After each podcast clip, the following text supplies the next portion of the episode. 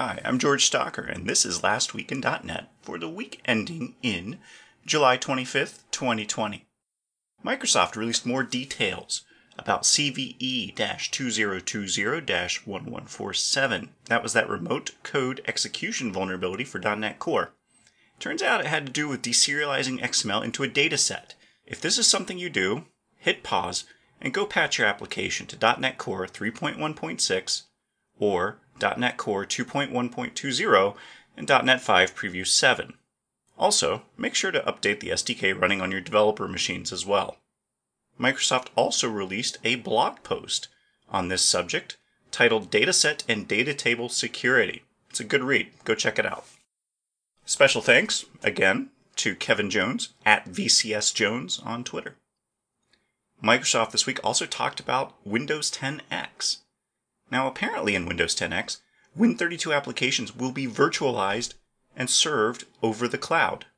Okay. This is interesting, and it frightens the hell out of me. It makes me wonder what point we lose control over our operating systems completely. .NET 5 Preview 7 has been released. This release includes changes to the runtime, the SDK, ASP.NET Core, and Entity Framework Core. For the runtime, there's a lingering bug with regex that you can fix by removing regex compiled. You know, that's what uh, that's what keeps regexes fast.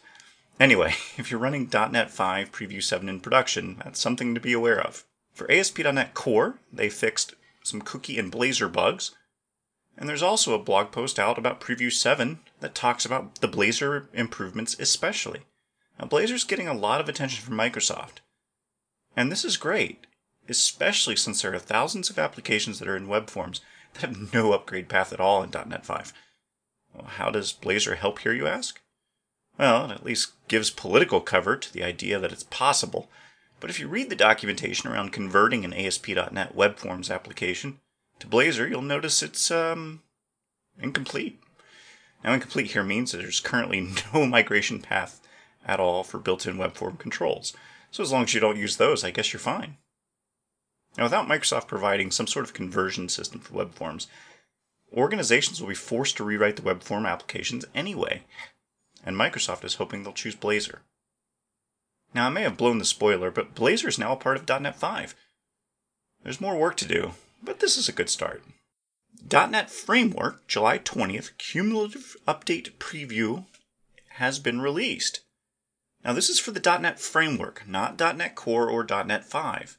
And this preview fixes several bugs uncovered in the .NET Framework Release 4.8. It includes a memory leak in HTTP listener and a bug in SQL bulk copy that would cause writes to fail. You know, the whole reason SQL bulk copy exists. Now there are fixes for WCF and WPF and Windows Forms, and they also added some accessibility improvements in Windows Forms. Good job, Microsoft. Now, a replacement for Secure String is being bandied about for .NET 6. You know, Secure String, the often maligned and probably most misused class in .NET, is getting its hair redone as Shrouded Buffer as a part of .NET 6. The name change and the API change is to help reiterate that this string isn't a security feature. Rather, it's a signal that if you're trying to log stuff, you shouldn't log whatever is in that string. I'm not sold on the name, but naming is hard. My personal list contains candidates such as opaque string, don't log this string, sensitive buffer, classified buffer, or confidential string. Entity Framework Core now supports many to many relationships. This is news to me. I had no idea it didn't.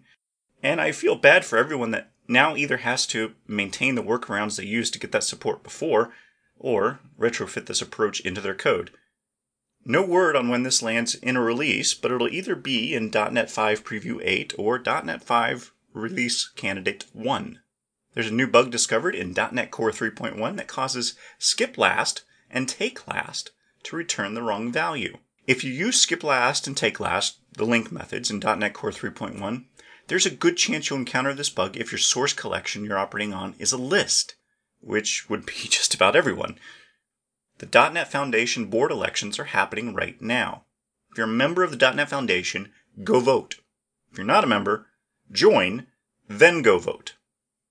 If you want to hear from the candidates themselves, The .NET Foundation held interviews with the board candidates. They are worth your time. The Stack Overflow elections have now ended and two new moderators were elected. There are only seven candidates to choose from, making this the lowest number of candidates ever. But we did get two new moderators. You can welcome Makyen and Machavity. I hope I'm pronouncing that right. Those aren't real names. In the pretty frickin' cool library of the week, do you write distributed applications? First off, if you do, I'm sorry. Second, have you thought about using akka.net? Distributed applications are hard. And without a framework to help you along, you're going to be spending a lot of time working around the fact that your application is, in fact, distributed. This is not a sponsored ad, and I hope to never make another distributed application. But if I did, I'd give akka.net a serious look. You can check it out at getakka.net. The .NET Conf Focus on Microservices is happening on July 30th. This all-day event focuses on microservices, and .NET Core. At least one of those things is cool. If you're not going to be watching it all day, I will be, and I will be live tweeting it from at Gortok on Twitter. That's G O R T O K. And that's what happened last week in .NET. I'm George Stocker, and I teach test-driven development to .NET teams. This isn't your grandfather's TDD. It's actually meant to be used in large applications without the use of mocks or stubs, without the inherent pain that goes along with mocks and stubs. But you don't care about that. You just want to go home at 5 p.m. and sleep soundly, knowing your application won't have any strange middle of the night bugs. If your team wants to go home at 5 p.m. and not need pizza parties for releases, visit www.doubleyourproductivity.io and reach out.